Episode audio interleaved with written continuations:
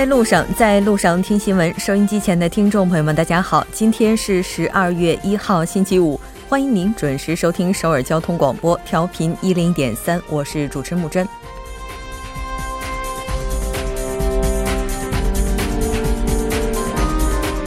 十二月的第一天，伴随着零星的小雪，TBS EFM 迎来了建台九周年的纪念日。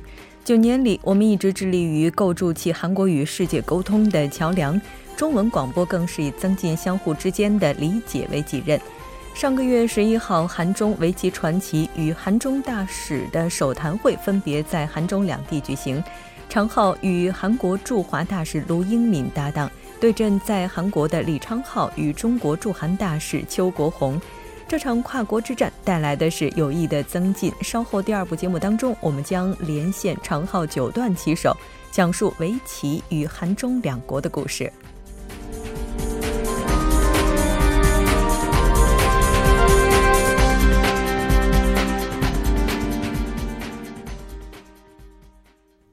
好的，接下来来关注一下今天的要闻新闻。在韩国世界艾滋病预防日迎来三十周年，韩美元首连续两天通话应对北韩的导弹挑衅。DBS 开播九周年特别板块，我们今天将连线中国著名围棋九段棋手常浩。走进世界，印尼巴厘岛数万人拒绝撤离，期待侥幸能够从火山爆发当中逃生。美国国会要求所有议员及幕僚接受反性骚扰培训。百味茶座今天依然和嘉宾一起聊世间百态、人间百味。那今天我们请到直播间的嘉宾是来自韩国外国语大学中国语学部的学部长孟祝义教授。从每周一到周五晚六点至八点，了解最新动态，锁定调频一零点三新闻在路上。稍后是广告时间，广告过后马上回来。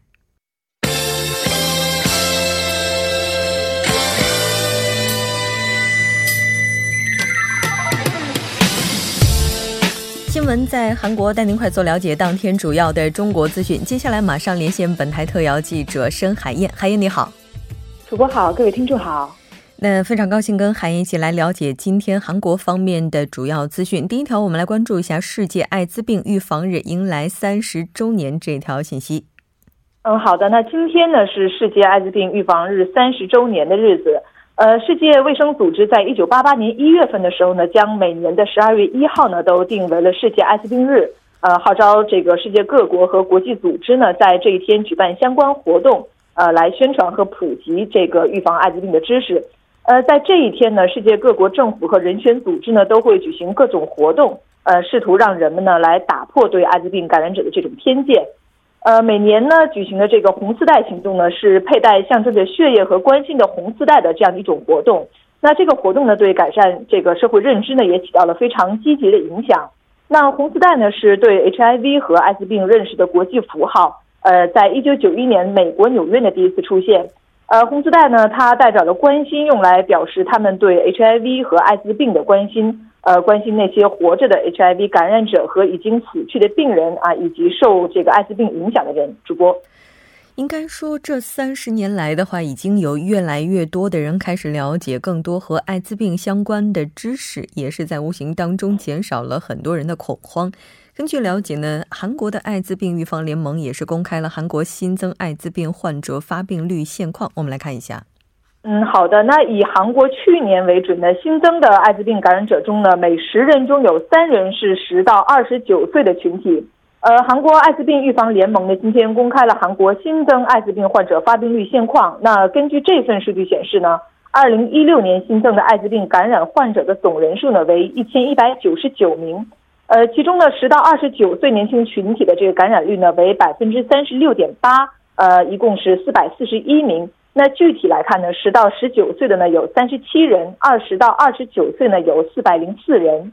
呃，在全体的患者中呢，男性为一千一百零五名，女性呢为九十四名，呃，比例呢大概是十二比一。那按照这个数据来看呢，相当于每天平均都会新增三名的艾滋病患者。呃，以去去年这个十二月末为准呢，在不包括死亡患者的情况下呢，韩国的艾滋病累计感染人数呢为一万一千四百三十九人。主播，嗯，是的。那这条我们关注到这里，再来看一下下一条消息。嗯，好的，下一条是有关韩美元首连续两天通话应对北韩导弹挑衅的相关消息。嗯，是的，没错，应该说在这个北韩沉寂了七十多天之后再次发射弹道导弹呢，也是引起了各方的紧密关注。我们来看一下这次文总统与特朗普两天通话的一些相关报道。呃，好的，那文在寅总统十一月三十号，也就是昨天呢，和美国总统特朗普通电话的时候表示呢。北韩二十九号试射导弹呢，显然是迄今以来最有进展的一次。呃，但是呢，并不能证明北韩已经掌握了掌握了这个弹头重返大气层和末端制导领域的技术。呃，至于这个核武器小型化是否已经实现呢，也还不清楚。那特朗普就此表示呢，美国全力支持韩国取得先进的军事装备，来增强国防力量。呃，据青瓦台发言人朴贤珠今天发布的消息呢，文在寅和特朗普昨晚十点开始的通话了近一个小时，呃，讨论了如何应对北韩发射新型洲际导弹啊，决定基于韩美协防态势，以这个压倒性的对北力量优势呢，来抑制挑衅和抗衡威胁，呃，并且呢，就开展密切协作，最大限度的强化这个制裁施压，直到北韩主动放弃呃发展核导呢，达成了一致。那这是两国总统连续两天的这个通话，那讨论北韩呃这个导弹挑衅的对策，也是两人七次通话中呢为时最长的一次。嗯嗯，我们也来看一下现在目前美方的立场，包括韩方对相关内容的一些分析情况。呃，好的。那文在寅在通话中指出呢，北韩通过政府声明宣布呢，洲际导弹的研制过程已经呃这个研制的这个进程呢已经达到了完毕阶段。呃，实现了完成核武装的目标。呃，那韩国政府认为呢，当前的局势十分严峻啊。文在寅强调呢，立足北韩进一步发展核导技术，最终呢使其放弃核导呢，是摆在我们面前的一个课题。呃，他还表示呢，为了展现韩国打击挑衅源头的能力呢，呃，经他提前批准呢，韩国的军方在北韩发射了火星十五型弹道导弹之后呢，马上出动了这个防空导弹等，实施了精确打击的演习。呃，文在寅表示呢，韩美两国在坚定协防态势的基础上呢，向北韩展示这种压倒性的力量优势呢，是有助于避免北韩误判形势的。呃，此外呢，文在寅还感谢特朗普积极支持韩国通过美国啊这种通过呃这个获得美国制造的尖端军事装备呢，来增强自身的防卫力量。呃，文在寅指出呢，磋商本身呢就能对北韩释放出强烈的信号。那特朗普呢也赞赏了韩国政府付出的努力，并且同意呢。韩美保持坚定的协防态势，以强大的这种力量优势呢，来遏制北韩的这个挑衅，应对威胁。呃，特朗普还表示呢，他积极支持韩国通过获取高新的军事力量呢，来提升防卫能力，并且呢，也重申了美国对韩国的这种啊防卫承诺。主播，嗯，是的。其实，北韩目前它的挑衅最为引人担忧的，应该就在于平昌奥运会的话，已经是迫在眉睫了。那在和平办奥运这个相关问题上，我们也来看一下两国首脑达成的共识。嗯，好的。那两国首脑呢，也都认为和平成功的举办平昌冬奥会呢是十分重要的。呃，文在寅对美国决定向平昌冬奥会派遣高级别代表团呢也表示了感谢，并且呢，他还表示，如果说。呃，美方早日公布这一决定呢，将让国际奥呃这个奥委会和世界各国确信呢，平昌冬奥会啊必将是平安的，同时呢，也能向北韩释放出坚定的信号。嗯嗯，是的。那这条我们关注到这里，再来看一下下一条消息。那这条消息对于很多希望来到中国、来到韩国的中国朋友来讲，应该是好消息了。呃，是的，下一条消息是有关韩国政府冬奥会期间面向中国公民推出这个免签入境优惠措施的消息。呃，那随着这个韩中两国萨德矛盾解冻呢，在二零一八年平昌冬奥会即将到来的时候呢，韩国政府面向中国公民是推出了免签入境的这样的一种优惠的措施。呃，韩国法务部昨天表示呢，将从十二月一号起到明年的三月底呢，向符合一定条件的中国公民提供免签入境十五天的这样一种优惠。呃，并且呢，符合条件的中国公民在正常出入境后呢，可以办理有效期五年的多次往返签证。呃，那免签入境的这个对象呢，包括近五年内办理韩国签证，呃且正常出境的呃这个中国公民和通过指定旅行社呃持有冬奥会门票入境的中国公民，以及持这个呃公务普通护照的中国公民。呃，那曾经违反韩国法律被判有罪啊，或者是有被强制出境记录，以及有过在韩国非法居留和就业经历的这种中国公民呢，原则上是被排除在外的。主播，嗯。那韩国在这种国际盛事即将到来之际，好像推出这种免签优惠政策还是首次。呃，是的，这是第一次。那二零二零年韩国世界杯的时候呢，韩国政府仅给出过这个简化签证办理手续呃办理手续的这种优惠。那一九九八年汉城奥运会的时候呢，也没有推出过免签的措施。呃，法务部方面表示呢，希望这项措施呢能够促进更多的这个游客访韩，为了销售冬奥会门票啊，激活这个呃江原道的旅游产业等呢提供一些帮助。那法务部呢，还将期间针对这个团体游轮游客的旅游登陆许可范围呢，扩大到了散客。呃，将冬奥会期间进入东海和树草港的这个游轮停留的许可时间呢，也从三天延长到了五天。嗯。不得不说，这应该是一条非常鼓舞人心的消息了。另外一条消息呢，是我们之前在中国的昨天的新闻节目当中也提到了滞留巴厘岛的中国旅客的情况。我们来看一下韩国旅客目前滞留在巴厘岛的情况到底怎么样。嗯，好的。那因为这个阿贡火山喷发呢，滞留巴厘岛的二百六十六名的韩国公民呢，今天乘坐政府安排的专机呢，抵达了仁川机场。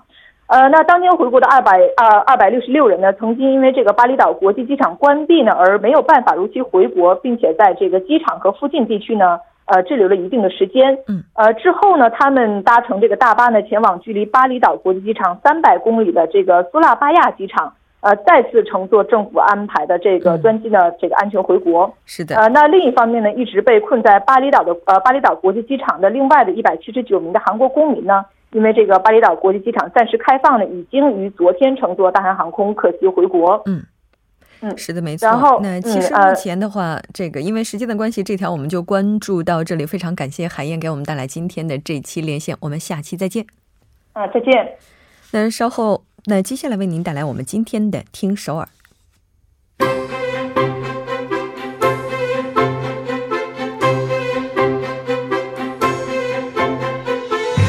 新闻在路上，在路上听新闻。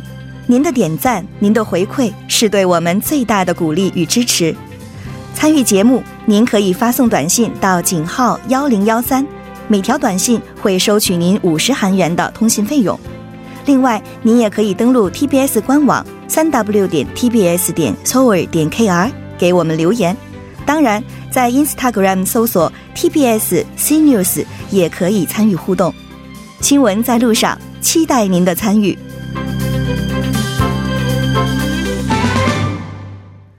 好的，欢迎回来。现在时刻是六点十三分，这里是正在为您直播的 TBS EFM 调频一零一点三。新闻在路上，那接下来马上为您带来我们今天的听首尔。首先有请栏目嘉宾金勇，金勇你好。好，大家好，主持人好。那不知道金勇这个知不知道，今天是入冬以来最冷的一天。嗯，我觉得这几天都很冷。呃，今天的话，据说温度上是这样的，已经达到了零下十度这个样子。对，昨天听那个天气预报说是有史以来最冷的一天。对，嗯，不知道这个体感的温度感觉怎么样？体感温度非常冷，对吧？因为本身我是东北出身，但是在韩国之后，发现冬天对我来说还是依然很冷。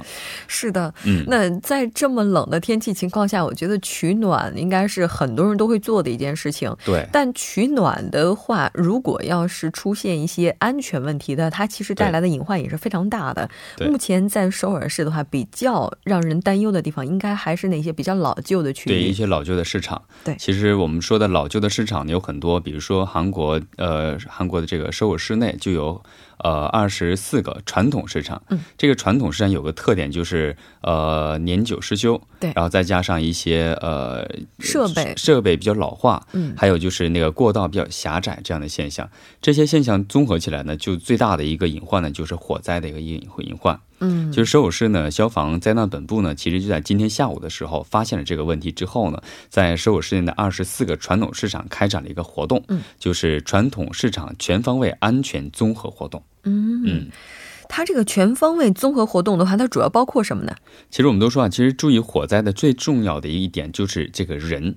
啊，当我们这个安全意识最高的时候呢，其实发生火灾概率是最低的。嗯，所以呢，它针对每个摊位的工作人员进行了这个消防栓的使用教育，嗯，还有就是市场的这个商人会呢一起协同进行消防的训练，还有就是提高的自我这个防火的意识，而且呢，并对这个消火栓呐一些安全设施进行了一个安全检查。嗯，当然这个检查还是非常有必要的。嗯，那。目前我们也了解到，在这种传统市场上发生火灾的件数也是比较多的。嗯，对，呃，统计结果呢是到上呃，就到十月份，近三年来啊，发生在传统市场的火灾件数是有五十起。啊，这个件数的普那个概率非常高哈。然后呢，原因中因为用电发生的这个火灾呢，比例占到了百分之四十八，将近一半，就是二十四起。所以呢是呃，就是冬天的时候，特别是有一些地区呢，它没有这个，我们都是家里是有那个地热的这种，它还好一点。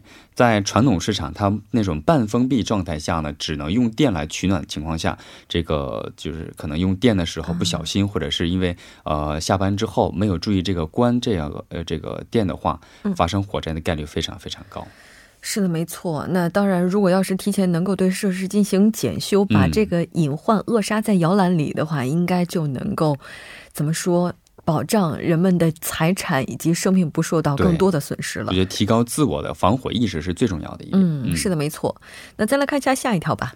好，第二条消息呢是和我们前两天介绍过啊，从这个月开始将严查这个出租车司机拒载的一个现象。嗯，但是从这个月开始呢，还有一个就是地方警察厅表示呢，将从这个月开始的两个月期间，针对酒驾的现象进行严查。因为我们都知道啊，就是快年末了，送年会越来越多。越多的同时呢，这个概率越多的一个现象就是酒驾现象啊。对，因为酒驾现象害的不光是一个人，或者是我们自己，或者是他人，一个家庭可能都会因为这个酒驾出现这样的一个悲惨的一个结果。我记得好像是在去年冬天的大概这个时间吧，就偶尔在路上的时候，突然就会发现，哎，前面在查那个酒驾，嗯，对着吹一口气什么的。我我曾经以前开车的时候遇到过两次。呃，还好，我就是我是那种喝酒不开车，开车不喝酒的一个，这很模范，对，一个模范的一个，很典型。对，我觉得这个习惯是从开始的时候养成，对，这个很好，对，一个意识哈。对，但是不管怎么样，这个年末的时候送年会也比较多，对，咱们的酒席酒桌可能比较多，对，查酒驾的频率也会提高，对，可能这个会餐我们拒绝不了，但是酒驾的现象我们是通过自己可以拒绝的。对对不对？嗯嗯，因为韩国的话，这种代驾还是非常发达的。对，非常发达。对，是的。那这条我们关注到这里，再来看一下下一条吧。好，第三条消息呢是介绍一下位于这个汉江的边上的一个公园，叫首尔建公园。嗯。首尔建公园之前的话，是不是简单的提到过？嗯，对，简单提到过。今天来详细的介绍一下。其实首尔建公园是利用这个包括呃一千九百吨级的护卫舰，叫做首尔舰在内的这个三艘啊三艘舰，比如说护卫舰，还有就是高速舰，还有潜水艇，完成了海洋领土守卫任务的退役会退役的这个舰艇。嗯，它打造成了一个水边的公园。我从图片上看了一下啊，它是从那个大路边。有一个桥，它可以通过那个桥直接上到那个军舰上。嗯，我当时从图片上看到的时候，我觉得特别爱好这个军舰呢，或者军事方面的一些爱好者，我觉得我觉得值得去看一看。哦，因为什么呢？因为它这个军舰，我们都知道以前都是通过网上啊或者视频通过了解，但它有一个特点，就是它基本上原封不动的保留了原来的这个军舰内部和外部的一些构造，可以参观，可以参观，不管是不仅是外边。不仅是外边可以进去，可以进去，呃，可以进去之后呢，可以看那个军舰的里面和潜水艇的内部，嗯，直接或间接的体验内部构造和海军的生活的起居，嗯，因为我们都知道，其实那海军生活非常的这个艰苦，他们那个床啊可能会只有这个火，我们知道坐中国那火车的时候，它的宽度可能不太很不太宽，嗯，也就一个人的这个肩宽的一点五倍。所以在海军的军舰生活其实都是非常苦的啊，会可以感兴趣的朋友可以去看一看啊。是这个，我记得之前好像金小编在节目当中提到过，它是已经开放了。对，已经开放了。它是从十一月二十二号的时候就开放了。哦。而且呢，它在这里呢，除了有这些军舰参观之后呢，还会有一些根据这个军舰和海军历史啊、海洋的一些技术啊、汉江的历史等内容的一个展示空间啊。也就是说，它是一个比较综合的游览空。嗯，是的，哦，那它这个地方到底是在哪儿呢？它地点呢是在首尔的马浦区马浦渡口街四百零七号。然后呢，坐交通的话是二号线河景站二号出口出来之后呢，坐马浦十六路就是社区巴士哈。然后在望远蓄水池和呃马浦区区民体育中心下车。然后开放时间刚才也说从十一月就开始了，它是到二月份的，而且开放时间是每天的十点到下午的五点钟，所以呢提前时间去一下比较好。然后呢休息时间是周一呃周一和一月一号春节和中秋当天。然后呢费用的话，我觉得现在去还可以，是十二月三号以后是开始收费的。嗯啊，收费的话，儿童的话是两呃六到十二周岁呢是一一千韩币。青少年的话呢是十三到十八周岁呢是两千韩币，成人的话是十九岁以上是三千韩币。我觉得这个价格我觉得太合适了。嗯嗯，这个十二月三号是后天吧？嗯，对。呃，也就是说从星期天开始收费。嗯，对。所以呢，这明天还好，明天还好，明天我觉得去去看一看非常合适。是的，没错。它这个冬季开放的时间还是比较短一些的，一直到二月份。它是从早上的十点开始进行到下午的五点。五点钟，我觉得如果这个去不了的话，可以去仁川有一个地方，呃，有一个也有类似的一个军舰。我当时去看过，去年的中秋的时候，嗯，我觉得那个地方也可以看一看。但是我觉得跟首尔这个首尔建公园相比啊，还是差很多。嗯，对对，首尔建是吧？而且在首尔地区交通也比较方便。对，好的，非常感谢金勇给我们带来今天的这一期听首尔，我们下周再见。好，再见。稍后来关注一下这一时段的路况、交通以及天气信息。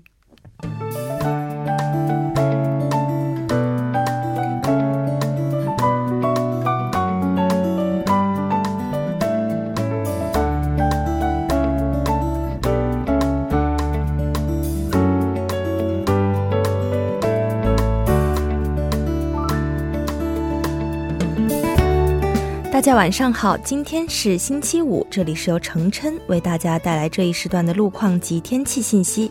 现在是晚间六点二十二分。我们先来关注一下目前发生在路面的交通事故。首先是在东部干线公路圣水大桥方向，卢园桥至陆川桥这一路段呢，目前由于晚高峰行驶车辆的不断增加而交通停滞。接下来是在龙飞桥附近路段的一车道上，刚刚发生了车辆的追尾事故，受事故影响呢，从君子桥开始拥堵状况较为严重。在相反方向，君子桥至月桂一桥，目前也是由于行驶车辆增多而交通停滞。下一则路况来自杨花路西桥洞十字路口至河景站这一路段中部区域的二车道上呢，刚刚发生了车辆的碰撞事故，受其影响，目前从地铁二号线宏大入口站开始路况复杂，车辆停滞不前。在嘉阳大桥由南向北方向北侧附近的二车道和三车道上，刚刚发生了货车与私家车三辆机动车连续追尾的事故。那目前这一段呃这一路段的路况呢不是很乐观，属于事故高发路段，还望途经的车主们参考相应路段，小心驾驶。来关注一下天气，今天是二零一七年入冬以来最冷的一天，早间的气温降到了零下七点六度，和往年同一时间相比呢，韩国今年的冬天来的早了很多。明天气温会有小幅回升。首尔市未来二十四小时的天气预报是这样的：今天夜间至明天凌晨阴，最低气温零下三度；明天白天晴转多云，最高气温七度。好的，以上就是这一时段的路况及天气信息，我们稍后见。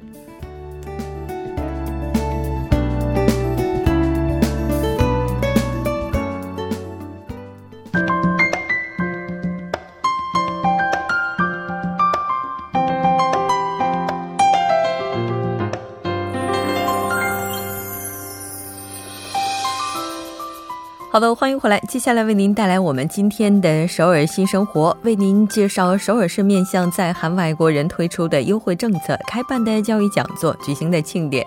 那接下来马上就进入我们今天的首尔新生活。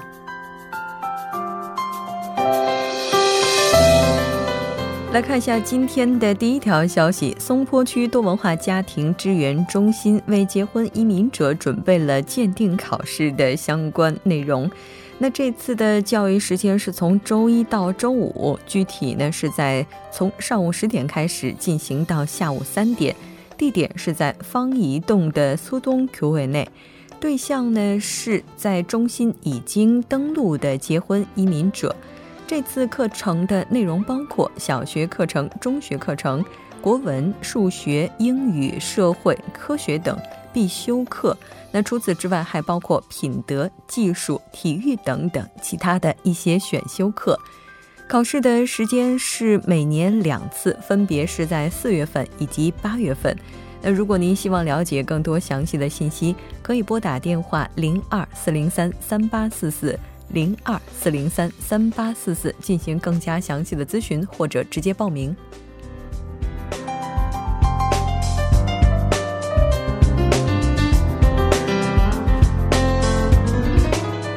的，再来关注一下今天的第二条消息：松坡区多文化家庭支援中心将于二零一八年上半年开设韩国语课。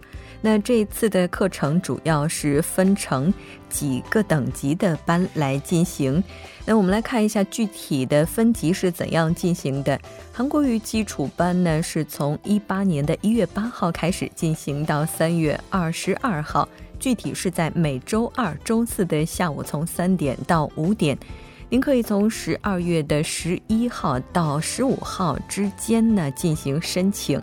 那再来看一下下一个阶段的课程，韩国语二级班，它是在二月的十九号开课，进行到六月二十五号。具体是在每周一周三上午从九点半开始，进行到十二点半。三级班呢是从二月五号开课，进行到八月七号，具体是在每周二、周四，从上午十点开始进行到十二点。四级的课程呢，是从二月五号开始进行到七月九号，具体呢是在每周一下午从两点进行到五点，每周三呢是从下午三点进行到五点。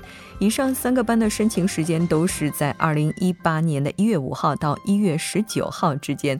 详细的情况，您可以拨打电话零二四零三三八四四零二四零三三八四四进行更加详细的咨询。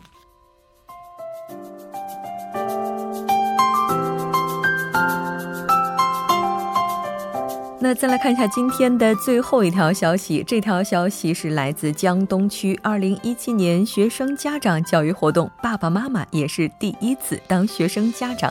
这次教育的时间是在十二月六号以及九号，从上午十点开始进行到十二点，地点是在江东青少年会馆二楼中心大教育场。那这次活动主要面对的群体是准学生家长以及小学低年级的学生家长，内容包括父母应该知道的沟通方式。在就学的过程当中，我们应该了解的流程，以及学校生活的一些相关知识，小学生作业以及学习辅导等等相关联的内容。那详细的情况，您可以拨打电话零二四七幺零八幺二零二四七幺零八幺二进行咨询。那我们今天的第一步就是这些了，稍后第二部节目当中再见。